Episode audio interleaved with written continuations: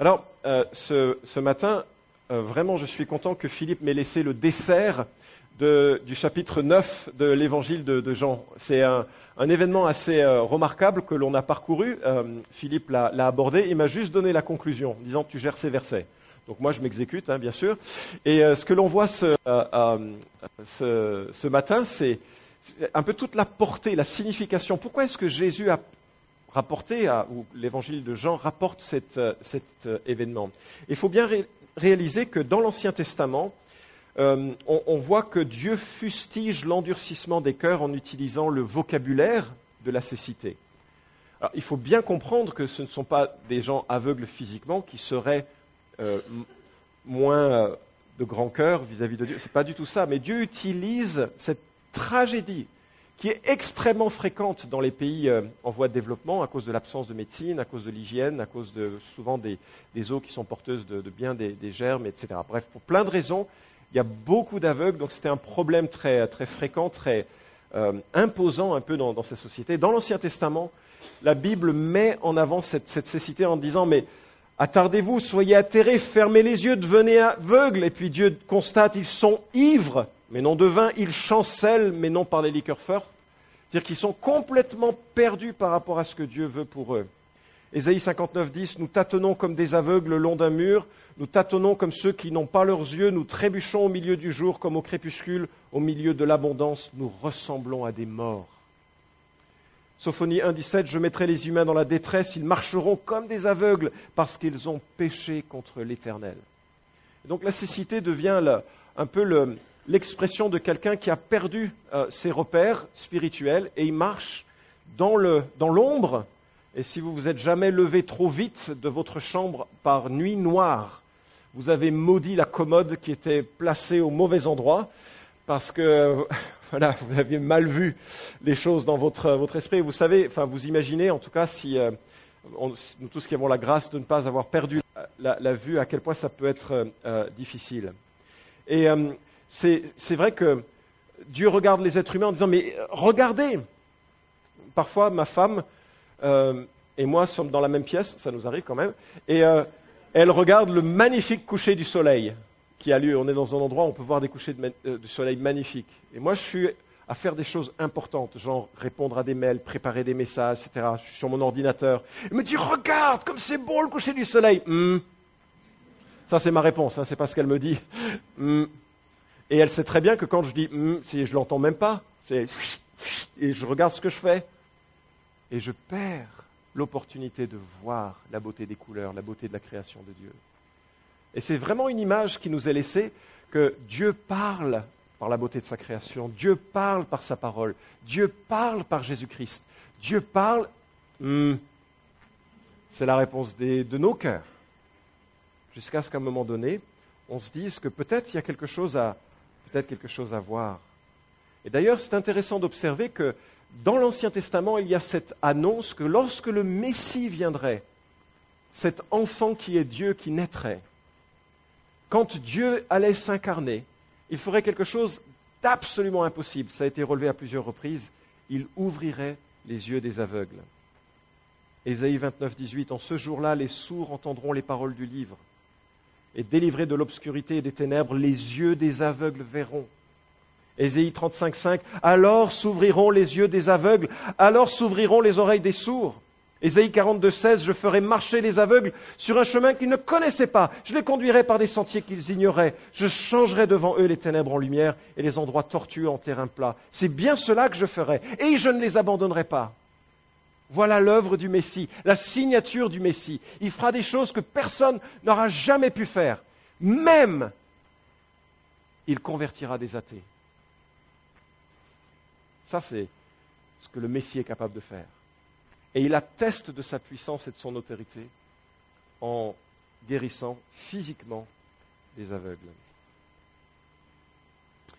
Ce matin, on aborde l'épilogue de cette histoire. Je vous invite à ouvrir vos Bibles en Jean chapitre 9, à partir du verset 35. Euh, et euh, dans ce que nous voyons ici, euh, on voit un ultime dialogue avec cet homme qui est vraiment intéressant et touchant, comme l'a si bien relevé Philippe. J'ai appris plein de choses sur cet homme en écoutant ce que, Philippe disait. Au travers du dialogue, ce que l'on peut retirer, c'est que l'essence du christianisme, l'essence du christianisme, c'est d'avoir confiance, de prendre appui sur Jésus, sur ce qu'il est, sur ce qu'il affirme, sur ce qu'il promet, sur ce qu'il demande. L'essence du christianisme, c'est la confiance. Et c'est pour ça que c'est si difficile à des gens de venir à Jésus-Christ. Parce qu'ils veulent mériter tellement plus que simplement avoir confiance. Mais avoir confiance au point que ça change la vie. Ou alors ce n'est pas vraiment une confiance.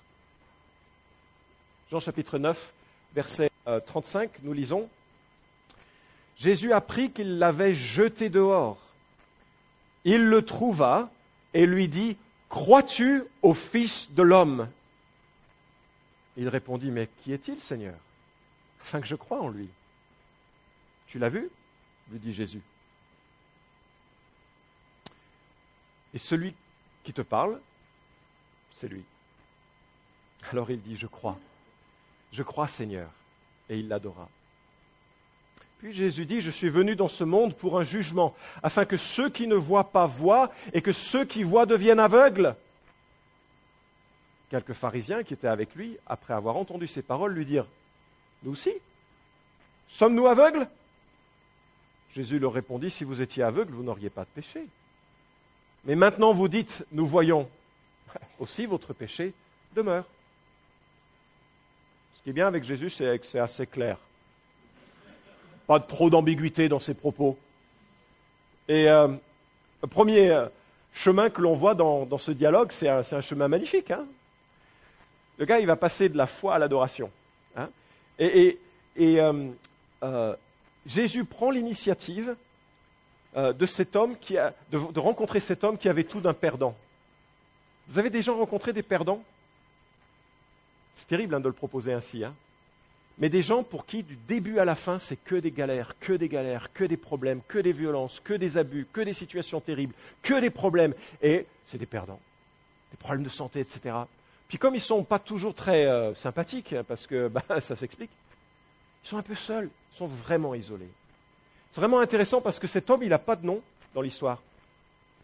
Son histoire tient tout un chapitre de l'évangile de Jean et on ne sait même pas comment il s'appelle. Il est né aveugle dans une société, c'est catastrophique, il est condamné à la mendicité. Il est perçu comme un maudit parce que, et ça c'est intéressant, dans le, monde entier on trouve ça, si jamais tu souffres, quelle est la question qui se pose derrière? Les gens se disent quand ils souffrent, hein, mais qu'est-ce que j'ai fait au bon Dieu? Hein? Qu'est-ce que j'ai fait au bon Dieu? En fait, les gens se sentent euh, parfois eux-mêmes, s'interrogent eux-mêmes par rapport à leur, euh, à leur culpabilité, mais souvent la société rempile et dans plein de civilisations, la personne qui souffre est coupable de sa souffrance. Donc il est perçu comme un maudit alors que la loi de Dieu, au contraire, Lévitique 19, 14 dit Tu ne maudiras pas un sourd et tu ne mettras pas un aveugle devant un aveugle rien qui puisse le faire trébucher, mais tu auras la crainte de ton Dieu. Je suis l'Éternel. Pire, en Deutéronome 27, 18, Dieu dit Maudit soit celui qui fait égarer un aveugle sur le chemin. Dieu a vraiment de la compassion pour ceux qui sont des perdants. Une chose que j'avais jamais vue, c'est qu'il était effectivement abandonné de ses parents. C'est vraiment le, type seul, quoi. Le type seul, complètement dépendant de la bienveillance de quelques-uns qui mendiaient donc dans le temple. Et là, maintenant, comme si ce n'était pas suffisant, le voici qu'il est rejeté par les religieux. Et Jésus va à sa rencontre, il va à la rencontre de ce paria qu'il a guéri. Et, euh, c'est vrai que c'est un problème pour les religieux, cette guérison vous réalisez pourquoi. Si Jésus guérit euh, les, sourds et les aveugles, c'est quelque part que le Messie est là. Mais si le Messie est là, eux, ils doivent dire, ben, on t'écoute. Sauf que c'est très difficile de faire écouter des pasteurs, enfin des, leaders religieux. On est payé pour parler. on n'est pas payé pour écouter, n'est-ce pas? Excusez, hein, c'est une mauvaise blague, mais les religieux, ils étaient là à défendre leur territoire, défendre leur... Ils ne voulaient pas écouter. Et il ne voulait pas se remettre en question. Et Jésus, il était catégorique par rapport aux traditions qui ne venaient pas de Dieu, mais qui venaient des hommes, et il les remettait en question. Donc ils essayent de trouver le moyen de trouver euh, une faille dans cette histoire. Donc ils font venir les parents en disant il n'est pas né aveugle en fait, c'est n'importe quoi. Il joue aux aveugles, mais il n'est pas né aveugle. Puis les parents disent bah si, il est né aveugle, je suis désolé. Hein. Mais comment est-ce qu'il a pu faire ça? Il doit raconter l'histoire encore et encore et encore. C'est assez terrible hein, parce que Jésus vient de le guérir et on pourrait imaginer que les gens font la fête autour, non? Je veux dire, imaginez, vous avez euh, euh, une, personne qui rentre à l'hôpital et qui sort guérie, ce que normalement devraient faire les hôpitaux. Et ce qui se fait la plupart du temps Normalement, on fait la fête. C'est comme si, euh, je ne sais pas, imaginez, hein, vous, vous dites à des amis, hey, je, viens de me marier. arrête, tu nous fatigues avec tes histoires. Vous dites à vos collègues, et je viens d'avoir une promotion, tais-toi, on prend le café. Enfin, peut-être il y a de la jalousie qui pourrait. Ou alors vous dites à votre pasteur, je vais me faire baptiser et je voudrais devenir missionnaire. Vous dites, arrête, on va parler avec les anciens, puis on verra. Hein. D'ailleurs, c'est ce qui est arrivé à Hudson Taylor. Hein. C'était un jeune homme qui avait la vision de, enfin la vision, le cœur pour aller parler de Jésus-Christ en Chine. Et puis euh, il parle à, un groupe de pasteurs et dit voilà, j'ai vraiment à cœur de parler de l'évangile en Chine. Et le président de ces pasteurs, très très inspiré, très profondément spirituel, dit Rasseyez-vous, jeune homme, quand Dieu voudra évangéliser les Chinois, il nous le dira. je, m'imagine cet homme un jour devant euh, Jésus euh, à la fin des temps. Tu disais quoi? Bref. Voilà ce type qui a rien gagné de la vie au début, qui vit la joie la plus profonde. Je m'imagine comme ça, regarder un peu les couleurs, regarder les, expressions sur le visage et se dire, oh, c'est juste magique. Enfin, c'est pas magique, hein, c'est juste divin, voilà. c'est juste divin. Puis les religieux disent, mais dégage Se fait expulser du temple, sors de l'église. Enfin, c'était pas une église. Vous voyez ce que je veux dire? C'est vraiment tragique. C'est vraiment tragique. Et cet homme est de nouveau seul. Et vous savez quoi? Jésus doit aimer les solitaires. Je sais pas, il va de nouveau le voir. C'est lui qui prend l'initiative. Il va le voir. Dieu est vraiment du côté des cœurs brisés. Vraiment, hein. Dieu est vraiment du côté de ceux qui sont marginalisés, de ceux qui ne sont pas écoutés, de ceux qui sont mis de côté. Moi, je le fais. Enfin, naturellement, on le fait dans la société. Dieu, il regarde. Il est du côté de ceux qui, euh, sont rejetés. Et Jésus lui pose une question. Euh, crois-tu au Fils de l'homme? Alors, j'aimerais souligner que, et peut-être s'il y a une chose qu'il faut retenir tout ce message, c'est la question fondamentale. Il n'y a qu'une question qui sauve ou qui damne en enfer. C'est la réponse à cette question. Crois-tu au Fils de l'homme? C'est intéressant que cet homme a vécu des bénédictions de Dieu, il a été guéri, mais il n'est pas nécessairement encore appuyé ou il n'est pas encore fait une démarche personnelle avec Dieu. On peut vivre des choses avec Dieu sans encore être devenu un disciple qui déclare fermement sa foi et sa confiance en Jésus-Christ. Il y a des gens qui sont même guéris dans le Nouveau Testament, je pense aux neuf lépreux, mais qui ne veulent pas d'une communion avec Christ. Il y a des gens qui vont vivre des choses fortes avec Dieu, mais qui ne vont pas aller plus loin. Jésus pose la question fondamentale de toute l'existence. Alors pour nous qui sommes familiers de l'Écriture, vous savez, on le dit souvent, Ephésiens chapitre 2, verset 8 dit, c'est ça. C'est par la grâce que vous êtes sauvés par le moyen de la foi. Cela ne vient pas de vous, c'est le don de Dieu. Dieu a tout fait pour qu'on soit réconcilié avec lui. Et la seule chose qu'il attend de nous, c'est notre foi. C'est notre confiance, qui est extraordinaire. Ça veut dire qu'on a tous les mêmes chances. Le paria comme le notable. Ça ne veut pas dire que c'est mieux d'être paria, mais ça veut dire qu'on a la même chance. La même opportunité, le même appel possible, la même possibilité de venir déposer son fardeau. Chaque homme peut venir à Dieu. On vient comme un étranger qui dit Donne-moi de nouveaux papiers. On vient comme un, orphelin en disant Adopte-moi. On vient comme un mendiant qui dit Donne-moi de quoi manger. On vient simplement avec la confiance que lui peut répondre aux aspirations les plus profondes du cœur humain. Crois-tu, dans ce sens-là, ne veut pas dire est-ce que tu crois que j'existe? Enfin, ce serait ridicule comme question. Hein. Vous imaginez euh, quelqu'un qui, dans la rue, vient vous voir et dit est-ce que tu crois que j'existe? Euh, Il y a des hôpitaux pour toi. Hein. C'est est-ce que tu as confiance en moi? Avec une expression un peu surprenante le Fils de l'homme. Crois-tu au Fils de l'homme? Pourquoi l'expression ça, a tellement surpris les copistes ultérieurs qui ont pris le, manuscrit de l'évangile de Jean et qui l'ont recopié par dizaines, par centaines. On a retrouvé des manuscrits plus anciens enfin non, plus récent, pardon, où ça avait été changé en fils de Dieu. Pourquoi? Parce que c'est tellement bizarre cette expression fils de l'homme. Mais en fait, cette expression, elle est très forte et elle invite justement cet homme à se positionner. Crois-tu au Fils de l'homme C'est-à-dire, est-ce que tu crois que je suis cet homme Dieu? Fils de Dieu, fils de l'homme, deux expressions qui sont en quelque sorte en parallèle et qui expriment deux réalités théologiques. Voyez-vous, il y a très longtemps, dans un jardin, l'homme a chuté et s'est séparé de Dieu. Et il fallait qu'il y ait un deuxième homme qui, lui, nous représente, mais que lui soit parfait. Et c'est Jésus, le second Adam. Nous, nous sommes tous des fils d'Adam. Et, fils ou filles, pardon. Nous, on est tous descendants d'Adam, c'est-à-dire avec tout ce qui caractérise notre humanité déchue, l'égoïsme, la colère, la tristesse, le jugement, ajoutez ce que vous voulez, la convoitise. Ça, ça nous caractérise. Ça, nous sommes fils d'Adam, fils et filles d'Adam. Et il fallait que Dieu envoie un fils qui pourrait en quelque sorte récupérer la donne. Alors, son propre fils s'incarne, il devient fils de l'homme, il devient le nouvel Adam. Il naît d'une vierge, il n'est pas comme les autres. Et comme il naît d'une vierge, il a une relation un peu différente à l'humanité. C'est un signe.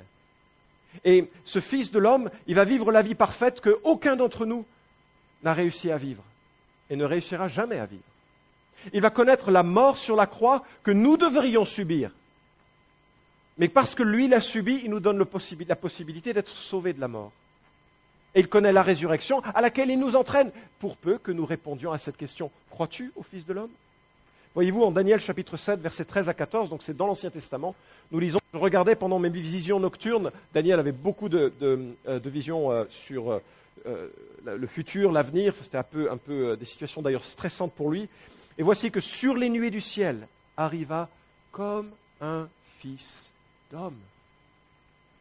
Il s'avança vers l'ancien des jours, et on le fit approcher de lui, on lui donna la domination, l'honneur, la royauté, et tous les peuples, les nations et les hommes de toute langue le servirent. Sa domination est une domination éternelle qui ne passera pas, et sa royauté ne sera jamais détruite. Comprenez que soudainement, pour cet homme qui a dû entendre les lectures de Daniel dans le temple, quand Jésus dit Crois-tu au Fils de l'homme? il est en train de dire Crois-tu que je suis celui dont il est question en Daniel qui vient rétablir le règne de Dieu sur terre un jour? Crois-tu au Fils de l'homme?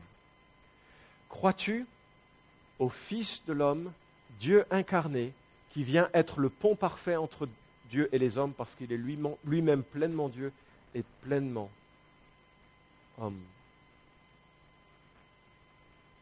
Alors la question, elle se pose à nous. Dans une église, la bonne réponse, c'est généralement oh, oui. En fait, euh, euh, l'idée de, foi, bien sûr, c'est c'est de croire au point d'avoir confiance. C'est ça la foi dans le Nouveau Testament, et particulièrement chez l'Évangile de Jean. Même plus que d'avoir simplement confiance, c'est d'avoir confiance au point de suivre. Jésus donne vie à qui le suit par la foi. Euh, je, viens de voir qu'ils ont inauguré en Chine un pont de folie. C'est un pont suspendu à plusieurs centaines de mètres au-dessus du sol en verre. J'irai jamais. J'irai jamais. je préfère une balle dans le temple, j'irai jamais. Mais ceux qui y vont, ils ont la foi que ça tiendra. Made in China pourrait parfois, excusez-moi, c'était pas dans mes notes, j'espère qu'il n'y a pas des frères et sœurs de Chine. C'est vraiment une mauvaise boutade, hein c'est vraiment une mauvaise boutade. Mais euh, toujours est-il que ceux qui marchent, ils ont la foi au point de se mettre en danger. Avoir la foi dans le Fils de l'homme, c'est avoir la foi au point d'avancer. Alors, sur ce thème de la foi, je, voulais juste euh, réfléchir avec vous parce que euh, j'ai l'impression, vous me direz si vous êtes d'accord, enfin vous me direz après parce que là je ne donne pas le micro, mais euh, je ne sais pas si vous serez d'accord avec ça, on a tous une confiance fondamentale. Qu'est-ce que je veux dire par là? On a tous une idée qui justifie notre existence et notre vie à nos yeux, et on espère aux yeux de Dieu un jour. Par exemple, il y a des personnes qui, se disent, en lisant l'actualité, je suis quand même pas mal. Et je crois qu'ils ont raison. Des gens qui sont euh, remarquables, euh, des, maris, des femmes euh, consacrés à, à, leurs conjoints, à leur famille, honnêtes dans leur travail, sont vraiment bien. Mais c'est leur plus grand danger. Où est leur confiance? Bonté? Il y en a qui ont vraiment foi en leur religion. Je jeûne euh, chaque fois que c'est nécessaire, je prie, je fais mes prières, plutôt c'est l'expression habituelle, je vais à l'église, euh, qu'elle soit catholique, évangélique ou je ne sais quoi. Je fais tout ça, et même si je ne suis pas parfait, Dieu, il va voir ça. N'est-ce pas? Leur confiance est où? Dans leur religiosité?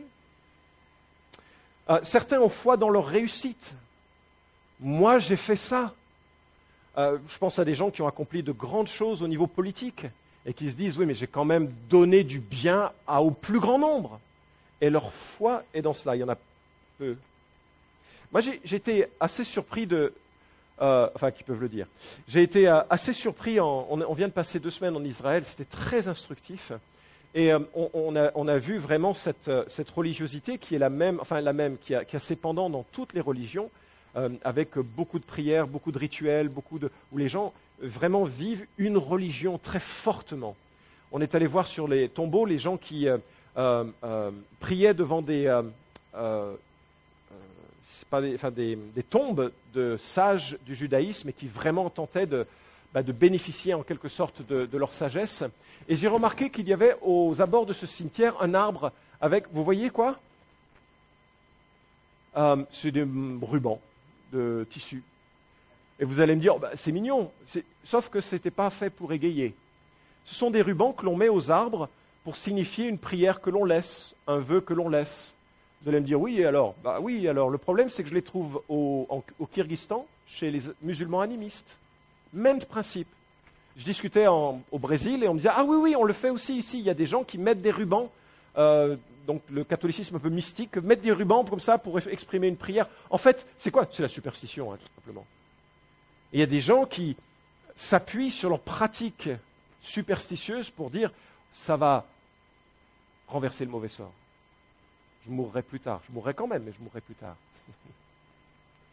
Et euh, euh, tout ceci révèle des confiances ou des foi fondamentales qui fait qu'un jour on se dira ça ira devant Dieu, ça ira j'ai mis des rubans, ou bien j'ai prié, ou bien j'ai touché du bois. Vous avez entendu ça souvent? Ou bien euh, j'avais des chapelets ou avec des crucifix ou je ne sais quoi dans ma chambre, au-dessus de mon lit ou le taxi que je conduisais ou je ne sais pas où. Je trouverai de meilleures illustrations la prochaine fois. Je prêche de moins en moins, c'est pour ça. En tout cas, vraiment, c'est une invitation, tu crois, au Fils de l'homme? Alors, réponse, elle nous est donnée hein, dans cette expression euh, magnifique. Euh, euh, il, répondit, mais qui est-il, Seigneur, afin que je croie en lui? Vous réalisez que cet homme, il était aveugle. Jésus lui demande de faire quelque chose d'absolument surprenant. Il ne le fait. Il ne faut pas imaginer qu'il y a des méthodes dans ce que Jésus fait. Donc, cet homme, il vient se laver les yeux après avoir appliqué, qu'on ait appliqué de la boue que Jésus avait mélangée avec de la, de la salive. Bref, et, il se met à voir, mais il ne sait pas. Il n'a toujours pas vu Jésus. Et, on doit l'imaginer en disant, mais c'est incroyable, quelqu'un est venu me voir, m'a mis de la boue avec son crachat, et je vois. Il a crachat en or, cet homme. Euh, et, soudainement, il, se présente à lui avec cette question, est-ce que tu crois? Et, lui, ben, il dit, ben, oui, moi je veux bien croire, il doit reconnaître sa voix, et j'imagine qu'il y a un petit sourire qui commence, on veut vraiment, je veux vraiment avoir l'assurance vis-à-vis de ça. Tu l'as vu, lui dit Jésus, celui qui te parle, c'est lui. Alors il dit, je crois, Seigneur, et il l'adora. Moi, ce que j'aime chez cet homme, c'est à la fois son désir d'en savoir, plus sur Jésus et à la fois l'élan de sa vie quand il comprend. Finalement, c'est simple, hein, l'évangélisation. Ce n'est pas de vanter les mérites d'une église ni de cette église que je trouve vraiment remarquable. C'est simple, l'évangélisation, c'est juste de présenter Christ parce que Christ est admirable. Christ est vraiment admirable. Qui est comparable à lui? Regardez toutes les religions. Qui est comparable à Jésus Pas ce que les hommes en ont fait, hein, parce que les hommes en ont fait, c'est une infidélité monstrueuse. Mais regardez Jésus, Jésus-Christ. Moi, j'étais plongé un peu dans cette euh, considération du, monde juif aujourd'hui et, j'ai découvert qu'il y avait plein de gens, pas énormément encore, mais plein de gens qui considèrent que Jésus est le, Messie. En fait, j'ai appris que 34% des, juifs américains croient qu'il est possible aujourd'hui d'être juif et croyant en Yeshua, Hamashiach, Jésus le Messie. Une statistique très changeante. Et c'est formidable d'imaginer qu'il y a des gens de plus en plus qui se penchent sur les Écritures. Et donc j'écoute des témoignages, et il y a, quelques jours, j'étais à Paris et j'écoutais, enfin, je discutais avec un, finalement un membre de ma famille euh, avec qui on, a renoué, euh, je, ne le connaissais pas, de, si ce n'est par les, liens de, généalogie en quelque sorte. Alors il était assez surpris que ce soit pasteur, enfin ça fait vraiment... Et il me racontait qu'un jour, il avait été expulsé de chez lui, enfin jeune, il avait parcouru l'Amérique, et puis un jour, il était en, Amazonie, je ne sais plus dans quel euh, coin exactement, et il a rencontré un, missionnaire, et euh, il a vraiment, je ne sais pas de quel type hein, il s'agissait, vous ne serez pas impressionné à la fin de l'histoire, mais euh, il, avait vraiment envie de rencontrer des Indiens authentiques. Et donc le missionnaire a dit, écoute, je pars demain en avion, si tu veux, tu viens avec moi, je te présenterai des Indiens authentiques. Il a dit, super, bon, mais tu dois payer la moitié du voyage. Parce que sinon, c'est moi qui paye tout et c'est pas juste. Donc il dit, non, je ne peux, pas payer. Il dit, bah, ça te prendra trois semaines à pied. Donc ça lui a pris trois mois en fait, à pied. Mais il l'a rejoint. Et là, il arrive et ce, missionnaire, entre guillemets, vous savez ce qu'il dit aux Indiens Je suis heureux de vous présenter un juif, membre du peuple qui a tué le Christ.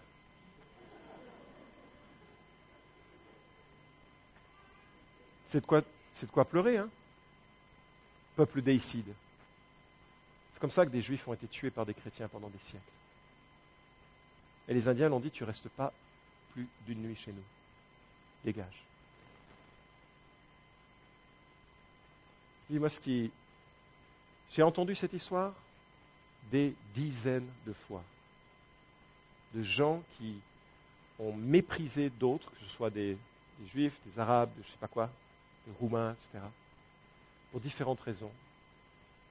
Et Jésus, lui, il s'invite et il pose une question qui n'a rien à voir avec les hommes et leurs considérations crois-tu au Fils de l'homme?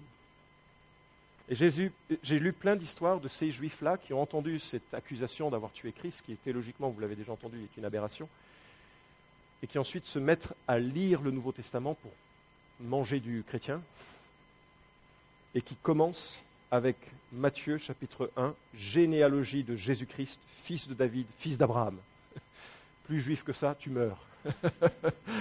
ils disent, ah, il y a peut-être quelque chose que je dois comprendre. Bref, Jésus prend l'initiative de, euh, se révéler, il, le rejoint dans son isolement, dans son abandon. Et euh, ça fait penser au psaume 27.10 qui dit, Si mon père et ma mère m'abandonneraient, l'Éternel me recueillerait. Il, il confesse sa foi, il confesse sa foi dans le Fils de l'homme, et vous avez vu la conséquence? Il se prosterne, il l'adore. Il ne peut pas y avoir de confession de foi en Jésus sans qu'il y ait la reconnaissance qu'il est le Dieu que je vais maintenant suivre. Ce n'est pas une vue de l'esprit croire en Jésus. C'est croire en Jésus au point de lui faire confiance et de, le réorienter, sa vie parce que lui est Dieu. Deuxième point qui sera plus court si vous regardez euh, l'heure qui, passe, mais je voulais juste euh, ouais, évoquer cette, adoration de cet homme et, de souligner qu'une authentique confession de la foi conduit à l'adoration de Jésus-Christ. Et donc, s'il est Dieu, il a toute prérogative dans nos vies. Il est le Sauveur, mais il est aussi le Seigneur. Et même si notre service, notre marche avec lui est souvent bien déficiente, sa seigneurie doit être confessée, sa divinité doit être reconnue, son chemin doit être suivi. Alors, Jésus enchaîne avec un propos qui a dû euh, susciter l'attention de ceux qui s'étaient rassemblés. Jésus dit, Je suis venu dans ce monde pour un jugement, afin que ceux qui ne voient pas voient, et que ceux qui voient deviennent aveugles. Quelques pharisiens qui étaient avec lui, après avoir entendu ces paroles, lui dirent, Nous aussi sommes-nous aveugles? Alors, ça c'est vraiment la mauvaise question. Je veux dire, euh, je suppose que si Jésus en parle publiquement, c'est qu'il s'attendait à ce dialogue et il voulait vraiment que ça puisse euh, euh, sortir. Mais euh, c'est un peu du, style de la question qu'on se poserait est-ce que, je, suis réveillé là? Si tu te poses la question, c'est que tu es réveillé. Vous voyez ce que je veux dire? Non, pas vraiment. Alors, c'est un peu comme est-ce que je suis intelligent? Non, vous voyez toujours pas. Bon, alors une autre illustration, ça pourrait être miroir, miroir, qui est la plus belle? Bah, finalement j'ai échoué. Mais, euh, C'est Proverbe 26, 12. Hein. si tu vois un homme qui est sage à ses propres yeux, il y a plus d'espérance euh, pour un insensé que pour lui. Et les gens, ils, s'élèvent un peu dans cette question en disant non mais franchement, nous, tu dis que nous, on est aveugles? Avec comme euh, sous-entendu toutes les malédictions de l'Ancien Testament que j'ai lues en début de ce, message. Et Jésus leur donne une réponse assez, assez cinglante qui nous, fait, nous fait évoquer vraiment que la, la question que Jésus pose à cet aveugle-né, ou cet ex-aveugle-né, est une question universelle. Et qu'elle invite un choix qui est universel. Jésus affirme que si les pharisiens étaient de vrais aveugles, avec une envie de voir comme l'était cet aveugle, alors ils auraient pu plaider l'innocence ou l'ignorance mais parce qu'ils affirment en posant cette question qu'ils sont tout à fait discernants des choses, alors ça veut dire qu'ils ont fait un jugement. Ils ont pris une décision. Et la réponse à la question de Jésus, crois-tu au Fils de l'homme, est, de leur part, non. D'ailleurs, dire je ne sais pas, c'est un non. Dire j'y réfléchirai, c'est un non. Dire euh, tout autre chose que oui, c'est un non. Et on a le droit de le faire. Aux yeux de Christ, c'est simplement la question qui est posée à tous les hommes. Alors lorsqu'il dit, euh, euh, parce que maintenant vous dites nous voyons, votre péché demeure, il y a quelque chose qui est à rapporter à ce qui est en train de se tramer et qui va culminer avec Matthieu chapitre 12 dans ce que l'on appelle le blasphème contre le Saint-Esprit.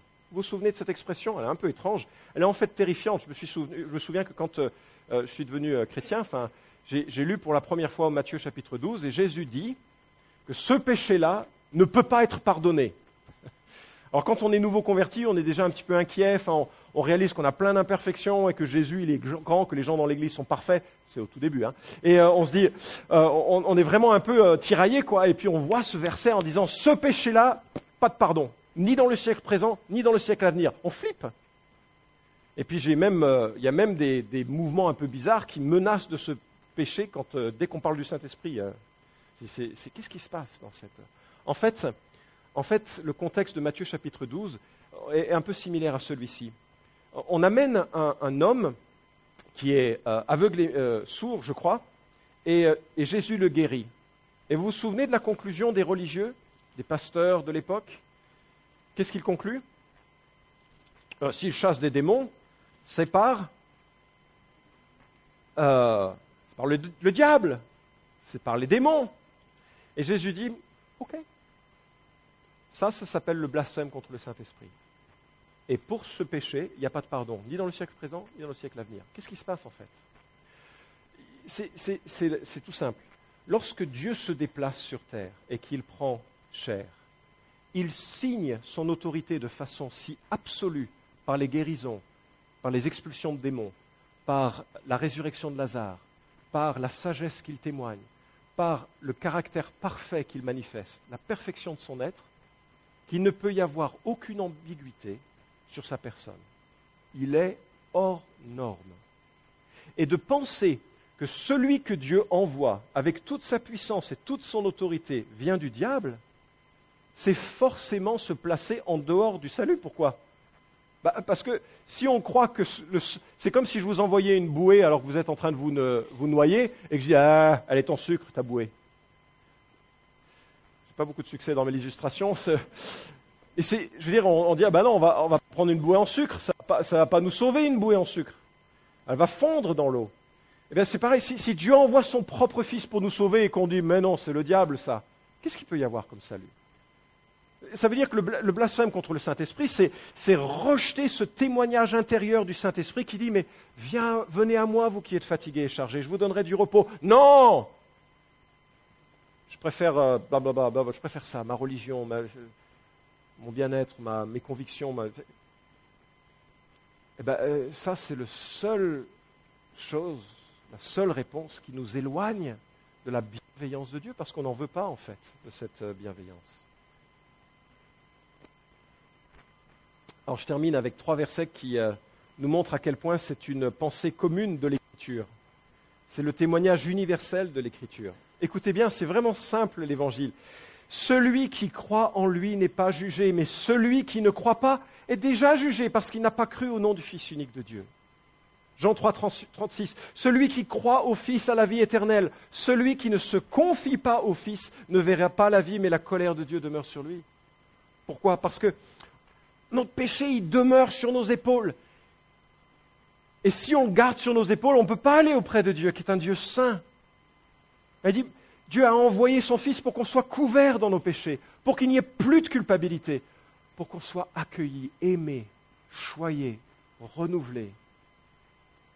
Celui qui ne croit pas, ce n'est pas, pas quelqu'un qui... Euh, celui qui dit, moi je ne veux pas de ça. Je ne veux pas de ça. Jean 5, 24, en vérité, je vous le dis, celui qui écoute ma parole et qui croit en celui qui m'a envoyé a la vie éternelle et ne vient pas en jugement, mais il est passé de la mort à la vie. Ce n'est pas une bonne nouvelle, ça? C'est la bonne nouvelle de l'Évangile. Et je vais conclure là-dessus avec cette question. Hein. Euh, as-tu confiance en Jésus? Excusez-moi, j'utilise le tu, mais traduisez autrement si ça vous gêne. Finalement, c'est la seule question. Est-ce que tu as confiance en Jésus au point de dire je crois et de l'adorer? Mais il y a une petite euh, remarque aussi à faire. C'est que cet homme, à juste titre, dit mais c'est qui C'est qui pour que je croie en lui? Et si vous n'avez jamais fait cette réflexion, moi je vous encourage à poser cette question. Pas, à moi nécessairement, parce qu'évidemment je, sais dans quel camp je suis, mais, euh, de la poser à Dieu. Dieu, est-ce que tu. C'est qui le Fils de Dieu? C'est qui celui qui peut me donner du sens à ma vie Qui peut guérir mon cœur Qui peut pardonner mes péchés? Lisez un évangile, découvrez par vous-même. J'étais avec euh, un ami de, Juifs pour Jésus. C'est la dernière illustration sur euh, l'évangélisation du monde juif, mais c'est bien dans ma, dans, ma, dans ma, tête ces temps-ci. Et euh, Josué me, parlait, il est venu plusieurs fois dans l'église et il me disait qu'un jour, il y a une femme qui l'appelle et qui dit ma, fille est en train de mourir d'un cancer, et est-ce que vous pourriez aller la voir? Donc, une famille juive qui voulait la, la visite d'un aumônier juif. Alors lui, il dit oui, mais je suis un croyant en Yeshua, et, et je, il dit oui, je sais. Je ne suis pas croyant en Yeshua, mais je sais qu'au moment de la mort, euh, les rabbins n'ont pas de, leçon à donner. Enfin, il n'y a rien, quoi. Pas, je cite, hein, je je fais pas un jugement, je cite l'histoire. Alors Josué, il est allé, et puis cette femme qui allait mourir, et, elle, a, elle, compris l'évangile, elle a compris la grâce de Christ. Jésus est entré dans son cœur, l'a sauvée, et c'était impressionnant, m'a-t-on dit, le changement de son cœur. Elle était en paix. Sa mère était aux anges, enfin, si on peut utiliser l'expression, et joyeuse, joyeuse. Arriva ce qui devait arriver, cette femme est décédée. Et comme elle avait eu des contacts avec des chrétiens, les rabbins ont refusé de faire la cérémonie de, mariage. De mariage. C'était hier le mariage. Funérailles. Et donc il rappelle euh, Yeshua, euh, décidément, je vais reprendre du café. il rappelle euh, Josué, Joshua. Je vais y arriver, hein. Et qui dit, bien sûr, je vais faire la cérémonie d'obsèques. Et donc il a toutes les prières rituelles juives, mais aussi tout le message de l'Évangile. Dieu qui envoie son Messie pour que les hommes et les femmes soient sauvés. C'est extraordinaire. Le père qui au départ était furieux dit mais c'est vrai que j'ai vu ça, j'ai vu ma fille transformée. J'ai vu ma fille avoir de l'assurance, de la joie, alors qu'elle se destinait à mourir. Et, euh, ça a été un, témoignage magnifique, et, et c'est cela qui est au centre de l'Évangile. Pas de rejoindre cette Église, de dire je crois et de l'adorer. Apportez avec vous des paroles et revenez à l'Éternel. Dites-lui, pardonne toutes nos fautes, fais-nous bon accueil. Nous t'offrirons au lieu de taureau l'hommage de nos lèvres. Osée, chapitre 14, verset 3. On prie. Dieu et Père, je te remercie de ce que tu es euh, euh, bien voulu envoyer ton Fils, Jésus-Christ, révéler qui tu étais. J'aurais absolument pas pu, nous, personne d'entre nous ici n'aurions pu imaginer un Dieu d'amour comme tu l'es. Parce qu'il n'y a aucun amour de ce type-là dans tout ce que nous voyons autour de nous. Je prie Dieu et Père que tu euh, te révèles à chacun d'entre nous là où nous en sommes dans notre marche avec toi. Et que si nous sommes déjà des disciples de Jésus, nous puissions avec fierté porter l'emblème de Jésus et de dire je crois. Je crois en toi, Jésus. Je crois en toi, Seigneur. Et je t'adore et je te suis. Amen.